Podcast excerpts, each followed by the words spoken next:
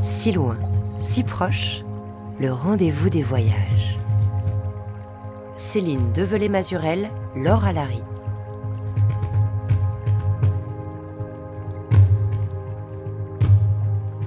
Bonjour à tous, bonjour à toutes. Une fois n'est pas coutume, je vais commencer cette émission, et cette année, par une confession personnelle, un souvenir d'enfance. Un jour, alors que j'étais petite, 8 ans à peine, on m'avait promis de m'emmener au bout du monde.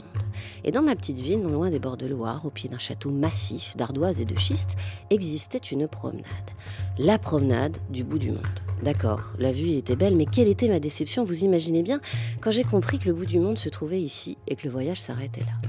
Tout cela, peut-être, n'est pas étranger à l'appétit que j'ai eu depuis d'aller parcourir le monde pour en explorer, qui sait, les bouts et les partager avec vous, chers auditeurs si loin si proches. Mais très vite, parce que la Terre est ronde, j'ai compris aussi que les bouts du monde peuvent en être le centre, surtout pour ceux qui les habitent, et que les fins du monde en sont aussi les débuts. Pour s'en convaincre, il suffit de préférer le globe à la carte et de se plonger, pourquoi pas, dans l'atlas très personnel que vient de publier aux éditions La Découverte en France, l'anthropologue d'origine italienne Riccardo Ciavolella, notre invité cette semaine, qui a pour ambition justement de déconstruire cette idée de bout du monde, de restaurer aussi les trous qu'on dit paumés ou perdus. Avec lui, cette semaine, on vous parle donc depuis Pétaouchnok. C'est le nom de son atlas qui reprend l'expression française. Pétaouchnok, un genre de nulle part qui déjà est quelque part. Un lieu imaginaire qui n'existe pas tout à fait, mais déjà un peu, et qui sonne, qui sait, comme une lointaine ville russe. En tant que directeur de l'IERCG, Institut européen des recherches et constats géographiques, je me dois de rappeler encore et encore la vérité. Pétaouchnok est une petite ville de 2000 habitants l'été et 200 l'hiver, située entre Amgou et Tietouké-Pristan, à 400 km environ au nord-est de Vladivostok. La curieuse rumeur d'inexistence de cette petite ville bien réelle vient sans doute de la grande difficulté d'y parvenir. J'ai déjà, il y a 5 ans, détaillé les différentes méthodes pour joindre Pétaouchnok, tout aussi complexes les unes que les autres. À Pétaouchnok, il n'y a pas d'hôtel, mais on peut facilement loger chez l'habitant après avoir sympathisé avec les locaux en dégustant de la panse de yak fermentée. Après ce traitement, vous êtes totalement dépaysé et vous pensez alors que ça valait vraiment le coup de venir. Je rappelle que l'équivalent en russe de l'idiote expression française « c'est à Pétaouchnok » se dit « ou tchurta na rogak », ce qui peut être traduit par « sur les cornes du diable ». Arriver à Pétaouchnok correspond tout à fait à cette métaphore. Sur les cornes du diable, on y est vraiment, et même sous ses sabots.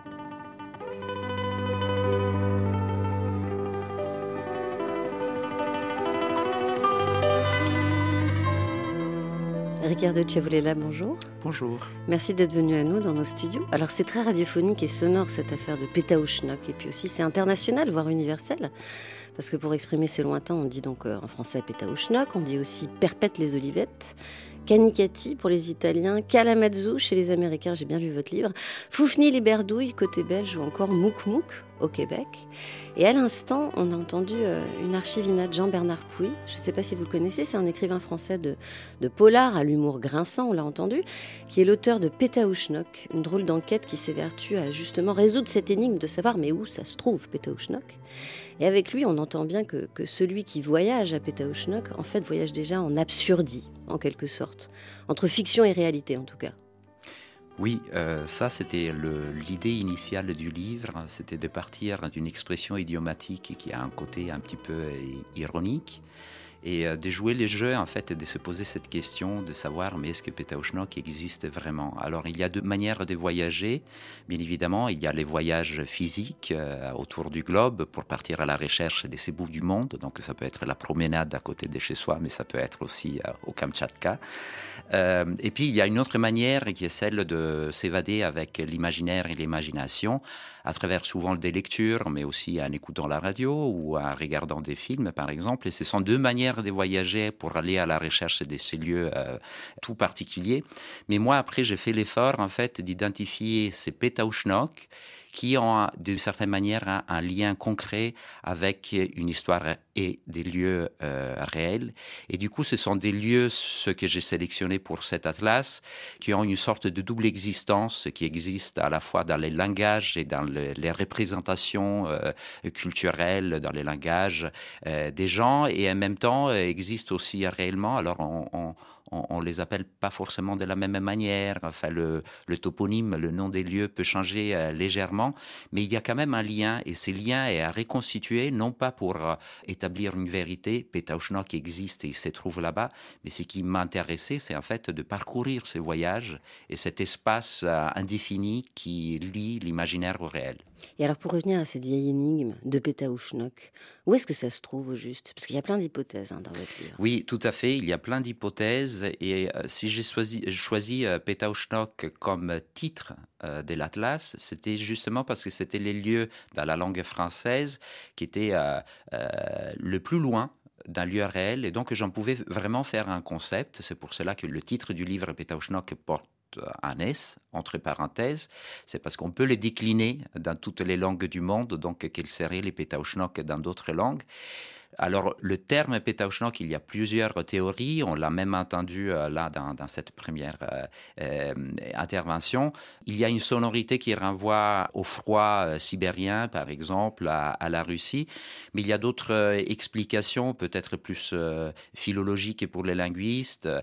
Si on sépare en deux le terme Pétaouchnok, il y a la dimension péta, enfin, ça peut renvoyer aussi à l'idée de perpète, donc de perpétuité, comme Perpète-Les-Olivettes, qui était à l'origine, je pense, en réalité, Perpète-Les-Oubliettes, parce que c'était les termes qu'on utilisait pour parler des bagnes, donc Cayenne, par exemple.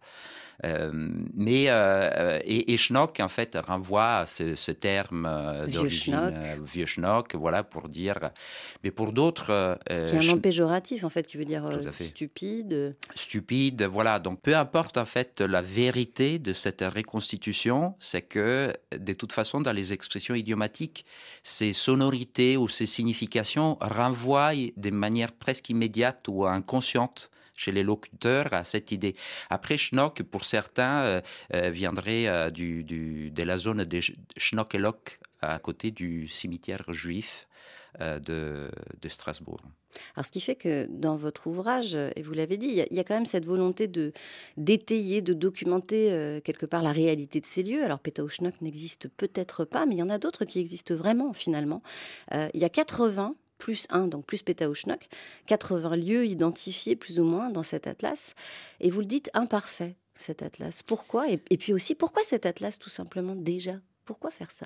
Alors, l'idée d'atlas, il y a une sorte de mimétisme littéraire, c'est-à-dire que j'ai imaginé un atlas, mais pas comme un vrai géographe, en faisant semblant d'être un géographe. C'est un atlas qui parle des lieux qui sont justement à la frontière entre l'imaginaire et le réel. Et l'idée d'atlas, pour moi, renvoie à une idée de description complète et définitive de quelque chose. Enfin, c'est une sorte d'inventaire de tout ce qui existe. Une somme. Une somme, voilà. Et en fait, ce qui m'intéressait en explorant ces lieux de l'imaginaire et du réel, c'était de voir son imperfection et je dirais presque son incomplétude, infinitude. Enfin, on ne peut pas compléter ce voyage, puisqu'en fait, si on va au bout du monde, on retrouve un Pétaouchnok dans la réalité et on y va, ben, les gens considèrent ces lieux, bien évidemment, comme les centres du monde. C'est ce que je veux démontrer dans mon livre. Mais tout de suite, on est renvoyé à un autre bout du monde. Si vous allez à Sicile, parce que vous y êtes amené par l'expression italienne qui parle de Canicati, qui est une ville de 30 000 habitants au milieu de la Sicile, et pas tous les Italiens sont au courant de ça, ne le savent pas. Mais si vous allez à Canicati, les gens de Canicati vont dire « Mais pourquoi vous parlez de nous? Nous, on n'est pas au bout du monde. » Si vous voulez voir le bout du monde, vous devez aller à Carapipi, qui est un petit village de Val Guarnera Caropepe, de la province d'Enna. Et on est tout le temps renvoyé, en fait, dans un ailleurs ailleurs encore. Alors moi j'avais commencé un petit peu cette idée parce que j'avais effectué des recherches ethnographiques à Mauritanie, en passant aussi par un petit village qui était le village d'origine de la famille qui m'accueillait à Mauritanie, avec qui j'ai pu vivre plusieurs mois. Ce village s'appelait La Rage. J'avais découvert ensuite qui était presque un lieu imaginaire pour une certaine élite de Nouakchott, la capitale, qui avait lu un texte journalistique qui s'appelait « Voyage au bout de la rage ». Donc la rage était rentrée dans l'esprit des élites mauritanienne comme l'emblème du pays profond, de la Mauritanie profonde. Alors à l'époque, j'avais pas, c'était il y a 15 ans, 20 ans, à l'époque, j'avais pas posé la question à la rage de savoir comment là on nomme Pétaouchnok, mais après la sortie du livre, comme je suis encore en contact avec mes amis, ils m'ont dit mais c'est quoi ces livres Pétaouchnok? J'ai expliqué un petit peu, j'ai expliqué l'histoire de la rage qui m'avait intéressé. Ils m'ont dit mais en fait nous aussi on a notre Pétaouchnok. Donc les lignages Peul des Foulabés à Mauritanie, à la rage, quand ils doivent dire à quelqu'un l'envoyer balader, par exemple, ou l'envoyer au diable, à l'enfer, ils disent « fa'alade », donc « part dans la brousse », ou sinon ils disent « fa'enyeri », qui est peut-être un village d'origine au Sénégal, très lointain. Donc c'est presque un universel, je trouve, parce que dans chaque lieu et chaque culture, on trouve une manière de nommer le bout du monde. De désigner les ailleurs, et c'est vrai que ces ailleurs convoquent ça, cette idée de naviguer entre l'imaginaire, la réalité, l'illusion, la vérité, les projections finalement, parce que ça a nourri cette idée d'ailleurs, ça a nourri l'imaginaire géographique, puis l'imagination aussi du voyage. Et vous convoquez quand même dans votre atlas, en épigraphe d'ailleurs, une science, celle de Michel Foucault, le philosophe français, dont vous retranscrivez les mots, des mots tirés d'une allocution du 7 décembre 1966 qu'on écoute ici, une Archivina France Culture. Il y a donc des pays sans lieu et des histoires sans chronologie, des cités, des planètes, des continents, des univers dont il serait bien impossible de relever la trace sur aucune carte ni dans aucun ciel, tout simplement parce qu'ils n'appartiennent à aucun espace. Sans doute, ces cités, ces continents, ces planètes, sont-ils nés, comme on dit, dans la tête des hommes, ou à vrai dire, dans l'interstice de leurs mots, dans l'épaisseur de leurs récits, ou encore dans le lieu sans lieu de leurs rêves, dans le vide de leur cœur. Bref, c'est la douceur des utopies. Eh bien, je rêve d'une science, et je dis bien une science, qui aurait pour objet ces espaces différents, ces autres lieux, ces contestations mythiques et réelles, de l'espace où nous vivons. Cette science étudierait non pas les utopies, puisqu'il faut réserver ce nom à ce qui n'a vraiment aucun lieu, mais elle étudierait les hétérotopies, les espaces absolument autres.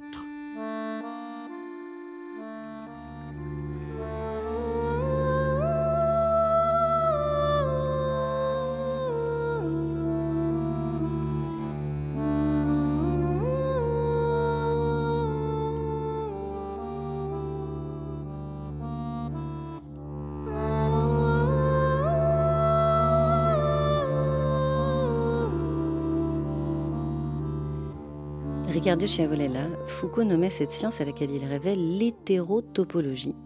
Et je me suis dit que finalement, dans votre atlas, vous rendez grâce à cette science d'une certaine manière, autour de ces espaces autres, à la fois concrets mais qui émergent de l'imaginaire. Il y a des exemples, il y en a plein, notamment la cabane d'enfants par exemple, ou le théâtre. Oui, tout à fait. Ces mots de Foucault m'ont inspiré comme un poème. Pour moi, il y a un côté poétique dans ce qu'il a exprimé, dans ce qu'on vient d'entendre, puisqu'il parle des lieux qui seraient dans les interstices des nos mots. Donc on peut se demander, est-ce que ces expressions idiomatiques dont moi je parle reflètent ça? Et puis il y a un moment où il dit pourtant il y a des lieux bien réels. Et bien voilà, c'est le passage entre l'imaginaire et le réel qui m'inspirait complètement. C'est un livre qui a été pensé, écrit, comme une sorte d'évasion par rapport à une écriture scientifique. Et je tiens à souligner cet aspect parce que, avec ce livre, je n'ai pas la prétention d'avoir fait un travail scientifique, justement. Avec évidemment aussi au centre la grande affaire des représentations de l'autre, Ce qui, pour le coup, est parfait, c'est ce que je me suis dit pour l'anthropologue que vous êtes. Oui, le souci central, c'est effectivement celui de jouer et de décoder les représentations de l'autre et de l'ailleurs, mais aussi, et ça c'est très important, pour les renverser, pour décentrer les regards. Donc c'est une autre manière de lire l'histoire du monde et l'histoire des relations aussi, puisque ce qui nous intéresse à l'anthropologie, ce sont les relations entre les lieux, entre les cultures et les sociétés. Et lorsqu'on cherche la réalité, le lieu réel, après il faut se demander comment on voit le monde de là-bas. Et c'est ça ce qui permet effectivement de renverser les choses. Et c'est très important aussi dans une histoire, d'un pays, d'une culture postcoloniale, enfin anciennement coloniale, comme la française, mais toutes les cultures européennes, ben, de faire cet exercice-là. Et pour se percevoir, pour se provincialiser, certains disent, pour comprendre en fait qu'on est le centre du monde, mais comme plein d'autres en fait, et chacun est son propre centre. Mais d'ailleurs, souvent, ces terres des lointains, ces Pétaouchnok, on y retrouve. Ce sont aussi des terres de claustration, de goulag. On pense au goulag russe. Vous avez parlé de Cayenne, le bagne et son enfer vert. Et puis, plus étonnamment, on retrouve aussi dans votre atlas un continent tout entier. L'Afrique, car pendant longtemps, côté occidental, du moins, l'ignorance et les fantasmes ont prédominé au sujet du continent africain. On écoute un extrait d'un de nos reportages réalisé en 2022 à l'occasion de l'exposition Visage de l'exploration qui s'est tenue à Paris à la Bibliothèque nationale de France. Là-bas, j'y avais rencontré la commissaire et historienne française Hélène Blais. On est devant une carte nécrologique de l'Afrique qui a été dressée en 1874 par un cartographe très connu à l'époque, qui s'appelle Jules Hansen, et qui est intéressante parce qu'elle montre une Afrique striée d'itinéraires, d'explorateurs européens dont on a perdu la trace. Oui, c'est-à-dire que sur la carte, en fait, tous les noms sont des explorateurs morts. Oui. Et donc on associe les lieux à l'explorateur décédé sur place. Voilà, tout à fait. Et l'Afrique devient une sorte d'immense mouroir qui renvoie à cette image du danger que constituait l'exploration du continent. Donc là, par exemple, on peut lire, je vais essayer de voir, à Madagascar, à côté, sur l'île Sainte-Marie, Raphaël, mort le 12 juin 1858. Ou alors là, pour l'ancien Zaïre, Tudor, chirurgien anglais, sûrement, mort le 29 août 1814. Ou George Scott, dessinateur anglais, mort en août 1805.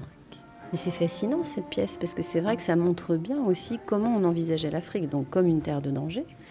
Et puis aussi, on ne lit les lieux uniquement qu'à la faveur, à l'aune de ce qui est arrivé aux Blancs.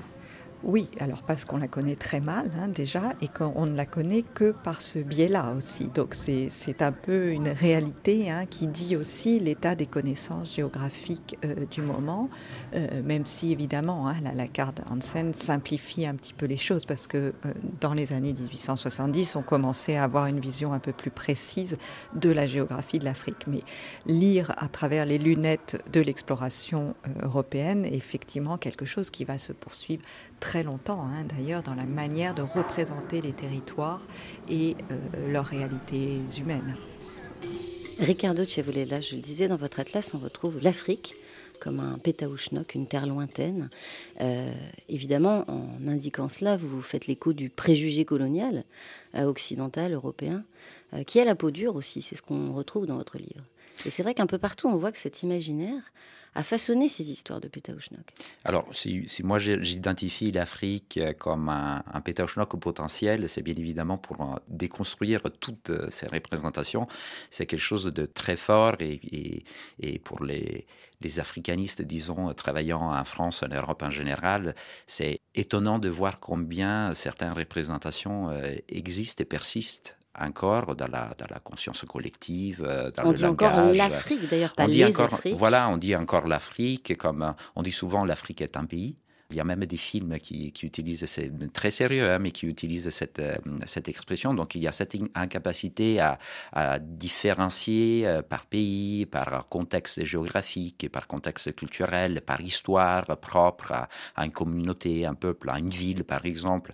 Enfin, il y a cette généralité. Et puis il y a tout un bagage de représentation qui a ses origines coloniales, bien évidemment, qui persiste encore et qu'on le voit encore dans le langage. Donc, du coup, l'Afrique sauvage, par exemple, où toutes les expressions souvent européennes qu'on utilise, des termes géographiques qu'on emploie pour évoquer l'idée de Pétaouchnok ou des lieux sauvages ou des milieux de nulle part. Et ça, en plusieurs langues, on en a énormément. Mais il y a la brousse, par exemple. Voilà, la notion de brousse, elle est fondamentale. Alors, ce qui est intéressant avec la notion de brousse, c'est que c'est une importation française et c'est quelque chose qui s'est développé dans les jargons militaires coloniaux, mais c'est quelque chose qui a été aussi réapproprié au moins dans le français qu'on parle en Afrique, parce que ça correspond quand même à certaines visions émiques, on dit en anthropologie, c'est-à-dire locales des choses, où cette opposition entre les villages et la brousse, ou la ville et l'intérieur du pays, elle reste quand même assez importante. Je l'évoquais tout à l'heure dans la langue poulard, par exemple, la notion de lad qui peut être traduite par brousse, même si les nuances ne sont pas les mêmes. Enfin, mais c'est très important parce qu'il y a cette représentation de cet ailleurs sauvage, extérieur, qui ne serait pas l'espace domestique et qui reste très importante.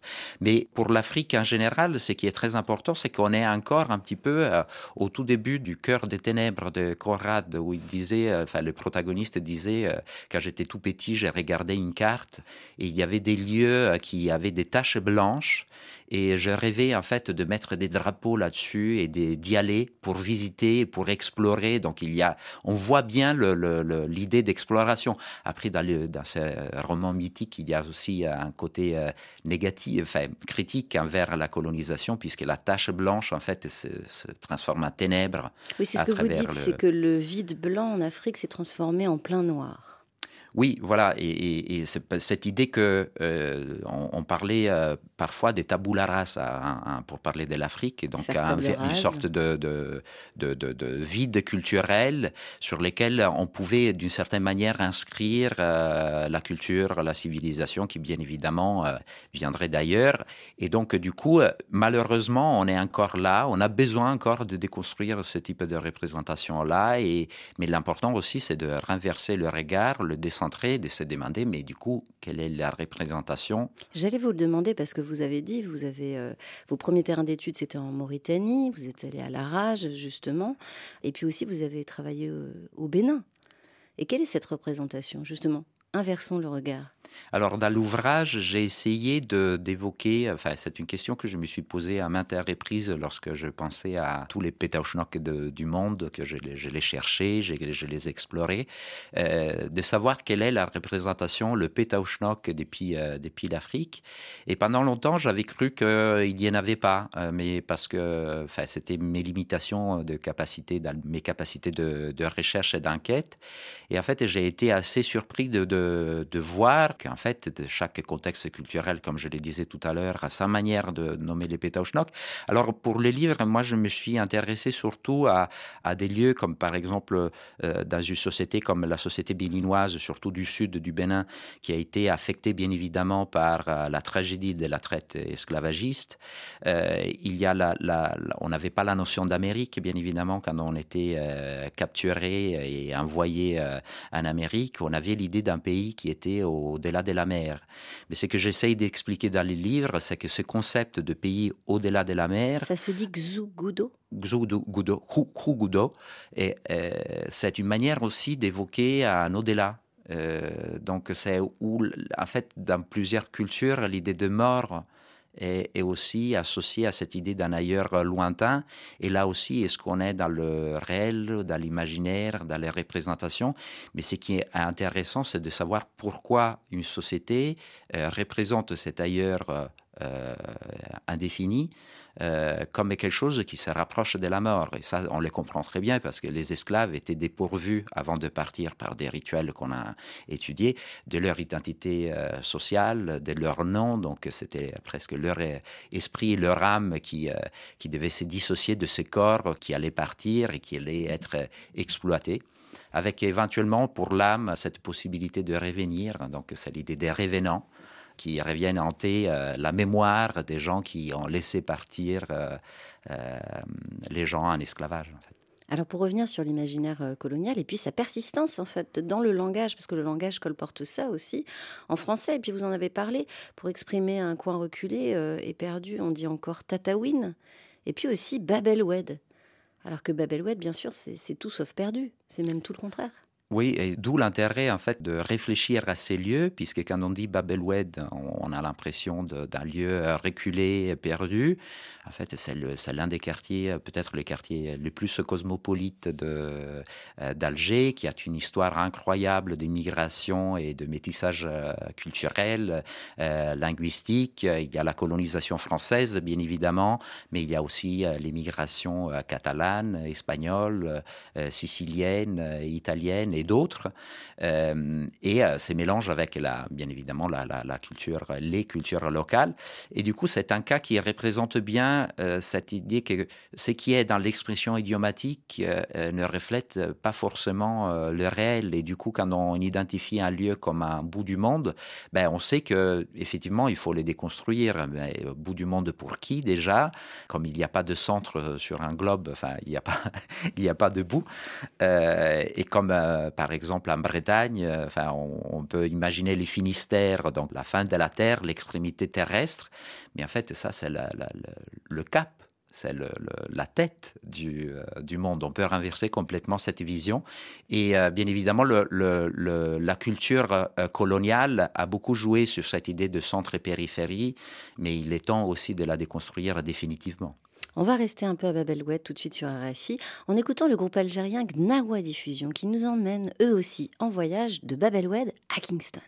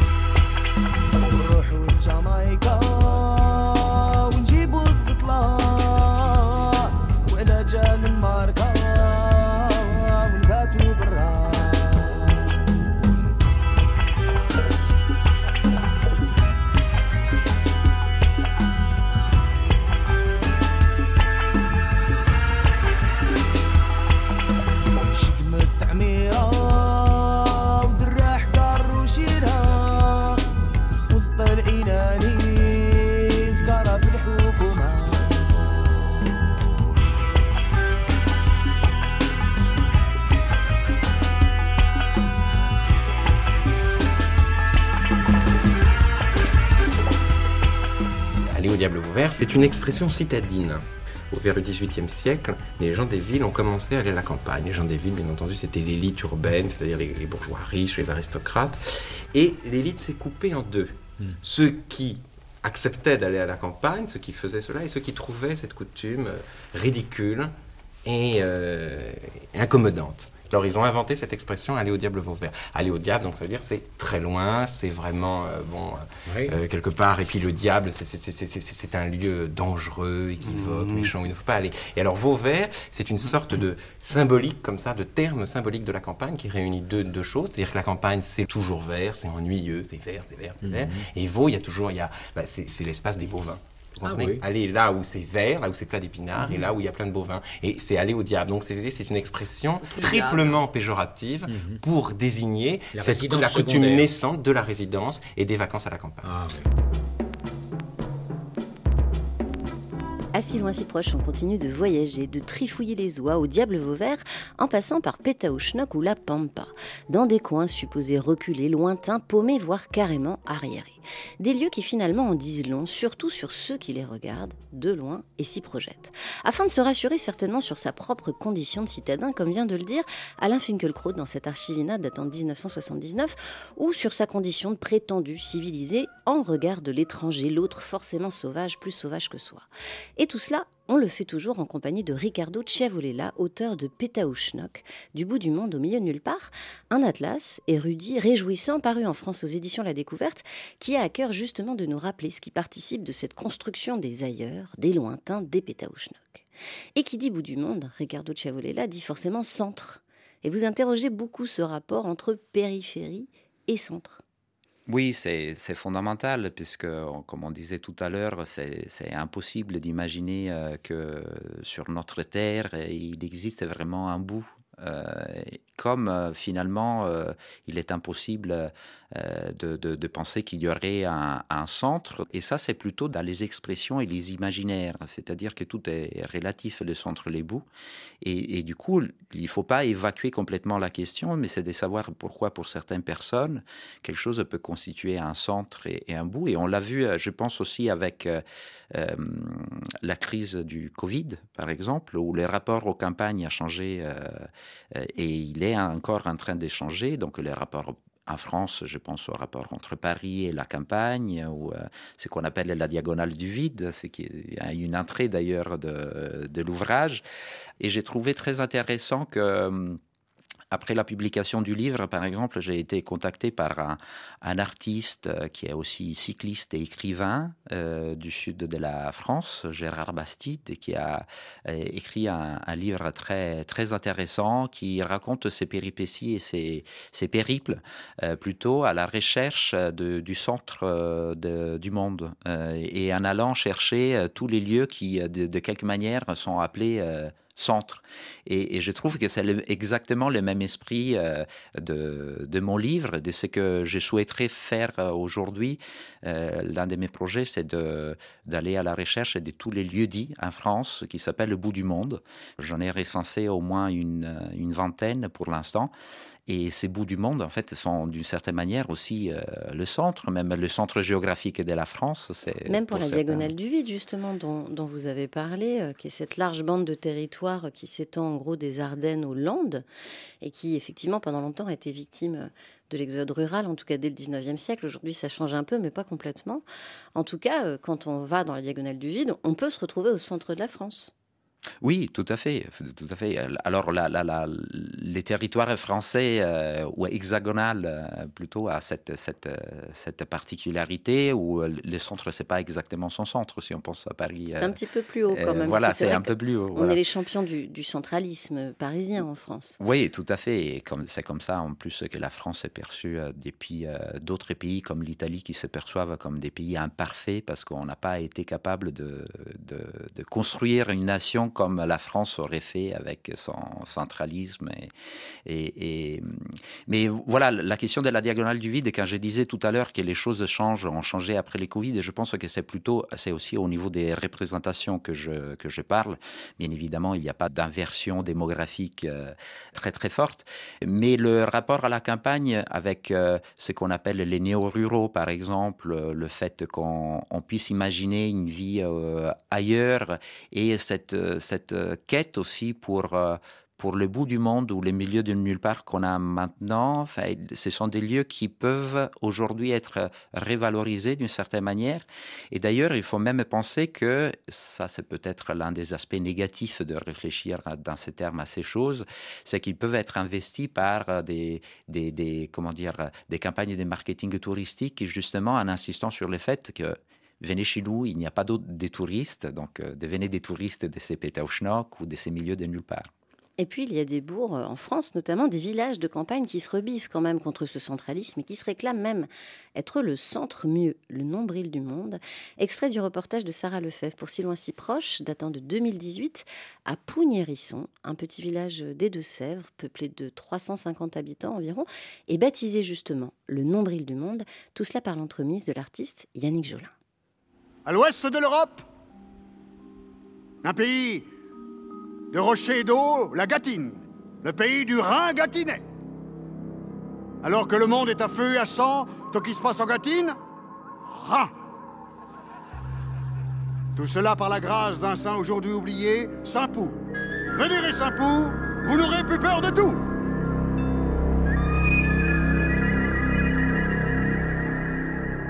La Gâtine, c'est un territoire assez homogène, d'une terre assez gâtée, hein, comme dit son nom, et qui se trouve une espèce de bloc de granit qui est la fin du massif armoricain, qui se trouve entre deux tranches de calcaire. Le calcaire du sud qui va aller vers Niort, plaine de Niort avec ses assurances, et de l'autre côté le Touarcet avec ses melons et le début de l'Anjou. On est dans l'ouest de la France, dans des territoires d'élevage ici, ouais, beaucoup d'élevage. La vache partenaise, par exemple, délice, on fait de la pomme. Et donc, cette Gâtine-là est un territoire assez particulier, c'est un territoire où c'est jamais rien passé. Donc, c'est ce qu'on appelle le Rhin gâtinais. Au début, les gens disaient « trou du cul du monde », bien sûr. Mais justement, ça, c'est la transcendance. Hein, c'est-à-dire de faire passer le trou du cul du monde au niveau du nombril. Je vous jure que c'est un exercice qui s'appelle presque de l'aptonomie. De quoi ? De l'aptonomie. Vous savez, c'est cet art de parler à un enfant qui est dans le ventre de sa mère pour essayer de le faire tourner au moment de l'accouchement. J'étais un des premiers à découvrir qu'ici, on était bien dans un des nombrils du monde. Voilà. Donc, dans chaque grande civilisation, il y a toujours un lieu qui relie le ciel et la terre et où les gens se rapilotent, se rassemblent. Et... Alors, on est donc dans l'un des endroits du nombril du monde. Ils sont où, les autres ? Oh ben, il y a Rapa Nui, hein, bien sûr. Rapa Nui, l'île de Pâques, qui veut dire nombril du monde. Cusco, qui veut dire nombril du monde aussi. Mexico, qui veut dire un peu nombril de lune. Mais il y a quand même quelque chose de... Mais bien sûr, après, il y a le mont Ararat. Hein, l'endroit où l'arche de Noé s'est posée. Il y a Ayers Rocks, en Australie, la grosse montagne qui est la montagne sacrée par essence. Donc vous voyez, on n'est pas tout seul dans le monde, donc on est très très clair, on est très, très, très conscient du monde, de la matière, mais en même temps on a nos convictions.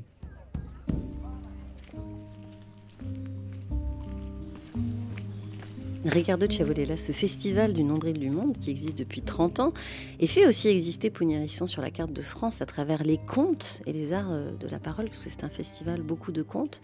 Je me suis dit que c'était finalement la revanche de Pétaouchnok. Oui, et ça c'est très important puisque c'est le stigmate qui est produit par ces expressions idiomatiques qui peut être tout à fait renversé. Je pense qu'on peut le renverser par des formes de revendications politiques. Par exemple, lorsque des lieux périphériques demandent aux autorités centrales plus des services d'infrastructures, que ce soit au niveau des services, des transports, de l'école. Mais ça peut être aussi par l'imaginaire. Là, ça, c'est une revendication poétique. C'est une revendication poétique aussi justement pour décentrer les regards et renverser notre regard sur le monde, de savoir que, déjà dire qu'il y a plusieurs nombrils du monde, c'est une manière aussi de déconstruire la notion même de nombril. On a entendu quelques-uns d'ailleurs. Oui, tout à fait. J'ai pensé aussi au nombril du monde à Delphes, sur lesquels je parle un petit peu dans les livres, mais pour une autre raison, parce que le centre du monde pour l'Antiquité, est juste à quelques dizaines de kilomètres de Kolopetinitsa, qui est le bout du monde pour les Grecs d'aujourd'hui. Et je trouvais ça très intéressant de voir qu'en fait, il y avait juste 20 kilomètres de distance entre le nombril du monde de Delphes et le bout du monde des Grecs. Il y a des expressions idiomatiques très belles, notamment au Brésil. Sur ces lointains, on dit par exemple « aller là où le vent tourne ». Ça montre ça, finalement. C'est que ce sont aussi des endroits où le vent tourne. Oui. Donc des terres de possibles, des terres de résistance, d'une certaine manière. Oui, en plus, dans ces expressions, il y a une forme de savoir incorporé ou de poétique aussi incorporée qui est un petit peu implicite dans le langage courant. Et lorsqu'on les utilise, on n'est pas forcément en train de faire de la poésie, mais c'est la langue elle-même qui incarne de ça. Dans ces expressions, par exemple, je viens de découvrir qu'en Thaïlande, on dit, l'expression est là où on n'entend pas le canon de midi. Et je trouve ça hyper poétique. Alors, il y a toute une histoire qui pourrait l'expliquer. Mais il y a peut-être aussi des formes, comme vous le dites, de résistance dans l'usage de ces expressions. La question de la résistance étant fondamentale et centrale lorsqu'on réfléchit au Pétaouchnok. Et puis il y a le nom des lieux aussi. Je pense évidemment à Tombouctou, Timbuktu, qui juste quand on l'entend nous emmène déjà loin. Tombouctou, l'africaine, la mythique, c'est d'ailleurs la dernière étape de votre voyage, de votre livre, Riccardo Ciavolella. Et on va s'y rendre en musique avec le grand guitariste malien Ali Farka Touré, né justement dans celle que l'on appelle la Perle, la capitale du désert.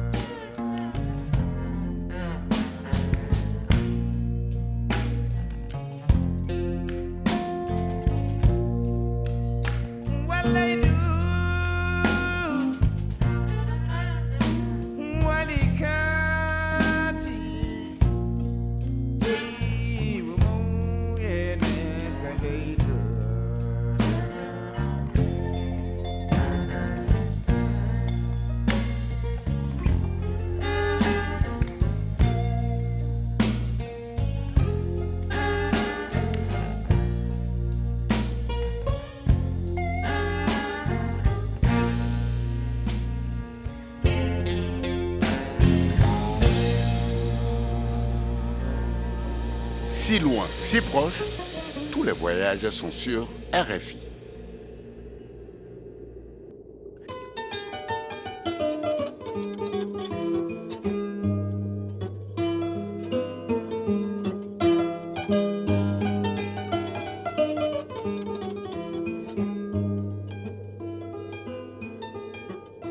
Ayant eu dès ma plus tendre enfance un goût prononcé pour la carrière des voyages, j'ai toujours saisi avec empressement les occasions qui pouvaient me faciliter les moyens d'acquérir de l'instruction.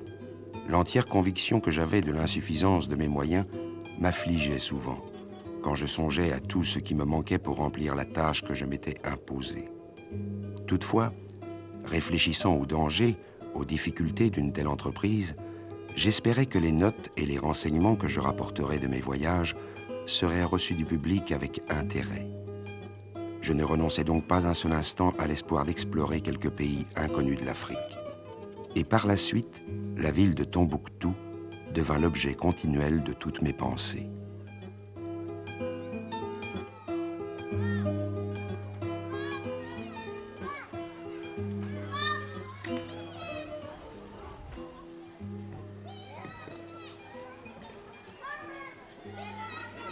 Nous sommes à Tombouctou Koibatouma.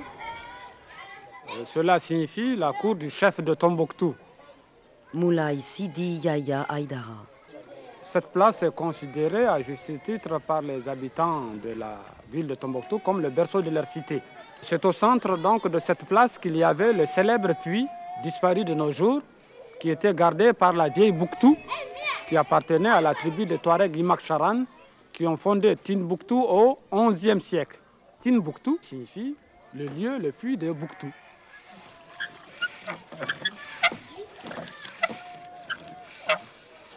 Et c'est par déformation que les Arabes ont appelé Tinbouctou, mot composé, donc Tombouctou, et plus tard les Français ont dit Tombouctou.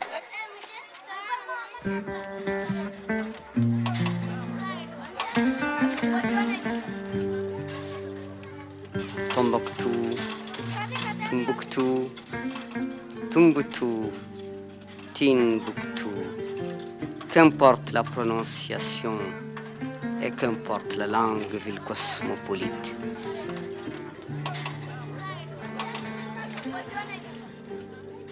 Qu'importe la langue ou qu'importe la prononciation, Tombouctou a en tout cas, Riccardo Ciavolella, suscité pendant des siècles une fascination tenace chez les étrangers.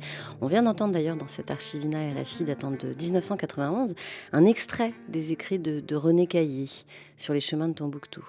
René Caillé étant un explorateur français du 19e, qui lui a réussi à rejoindre la cité interdite, ce qu'on disait à l'époque aux chrétiens, mais surtout à en revenir vivant. Et c'est la dernière escale, Tombouctou, de votre atlas. Pourquoi ce choix? C'est vraiment un choix puisque l'atlas suit un ordre alphabétique, puisque comment trouver un ordre à des bouts du monde, en fait, il y a... Mais j'ai fait le choix comme Pétaouchnok, c'est la première entrée, enfin c'est plutôt l'entrée zéro de l'Atlas. J'ai laissé Tombouctou à la fin parce que c'est le Pétaouchnok peut-être le plus répandu au monde. Alors on pourrait penser, enfin, dans le plus grand nombre de contextes linguistiques et culturels on l'utilise, on pourrait penser que cela est vrai surtout pour les langues et les contextes culturels occidentaux, bien évidemment, puisqu'il y a cette composante coloniale qui est bien évidemment centrale et très forte, mais on peut la retrouver aussi dans d'autres contextes. Enfin, et du coup, dès son importance, j'ai décidé de les laisser à la fin aussi pour les lecteurs, en fait, ça devait être un petit peu une surprise de s'y retrouver. Alors, j'explique un petit peu l'histoire de comment, effectivement, la ville de Tombouctou a pu devenir ce mythe, et au point qu'il est rentré, le nom est rentré dans le langage courant. Il y a plein de gens dans le monde qui utilisent le terme, mais qui ne savent pas que, en fait, une ville d'un tel nom existe. Aux États-Unis, on dit « from Kalamazoo to » Timbuktu, pour dire voilà, quelque chose qui se passe partout dans le monde. Donc, mais on n'est pas complètement conscient que Kalamazoo existe et se trouve dans le Michigan, et que Tombouctou existe et que c'est une ville, aujourd'hui, une ville malienne. Ce que j'ai fait, par contre, pour me dissocier de ces visions, puisque l'intérêt du livre n'est pas de reproduire ces représentations d'origine coloniale, mais plutôt de les déconstruire. Je n'ai pas voulu parler de la situation contemporaine. C'est-à-dire de la situation de Tombouctou aujourd'hui ? Voilà, des situations de Tombouctou aujourd'hui. Je n'ai pas voulu en parler parce que ça renforcerait en fait l'idée d'un lieu inaccessible pour les Occidentaux qui pourraient lire le livre qui est écrit en français. Mais j'ai plutôt préféré parler d'une autre histoire. Le fait que le nom de la ville de Tombouctou a été repris au XIXe siècle, à la moitié du XIXe siècle, pour donner les noms à une colonie de liberté d'esclaves affranchis dans le nord des États-Unis, dans des terres qui avaient été achetées par les mouvements abolitionnistes de l'esclavage. Alors, cette colonie n'avait pas marché, et il y a des archéologues aujourd'hui qui sont à la recherche des restes de cette deuxième Tombouctou. Mais j'ai trouvé intéressant, en fait, qu'on reprenne ce nom mythique pour lui attribuer une autre signification mythique qui n'est pas celle d'origine coloniale, mais une autre signification mythique qui est celle d'un espace, une colonie de liberté, d'esclaves affranchis. Et de résistance toujours, c'est toujours cette idée en fait. Tout à fait. Finalement de ces espaces lointains mais qui peuvent être des centres et qui peuvent aussi inventer d'autres mondes, pourquoi pas ? Oui, alors il y a peut-être un petit espoir aussi dans le fait de chercher ces Tombouctou. Il y a, ou ces Pétaouchnok si vous voulez, il y a une dimension certes d'évasion, puisqu'on évade avec l'imagination lorsqu'on lit de ce qui m'est arrivé. Moi, en travaillant, j'ai découvert plein de choses. J'ai pu m'évader de l'écriture scientifique, du monde que j'ai vu, de mon quotidien. Mais pour moi, l'important, c'était aussi de penser... ce ne sont pas des utopies, c'est-à-dire des lieux qui n'ont pas d'histoire, qui n'ont pas d'existence concrète. Dans notre monde où on a l'impression que tout est saturé, tout est exploité, tout est visité par Google Maps, par exemple, qui reste quand même des espaces qui se situent entre l'imaginaire et le réel, sont des espaces pour penser aussi notre monde effectif, notre monde. Et donc, préserver ces espaces alternatifs, c'est aussi une manière de résister à la globalisation telle qu'on la conçoit aujourd'hui, bien évidemment. Tout en regardant le globe. Riccardo Ciavolella, merci. Merci à vous. Je rappelle le titre de votre ouvrage paru en France aux éditions La Découverte, Pétaouchnok, du bout du monde, au milieu de nulle part. Chers auditeurs, si loin si proche, vous pouvez prolonger le voyage aussi en ligne avec une multitude de liens, de références que vous avez compilés, Riccardo Ciavolella, sur un site.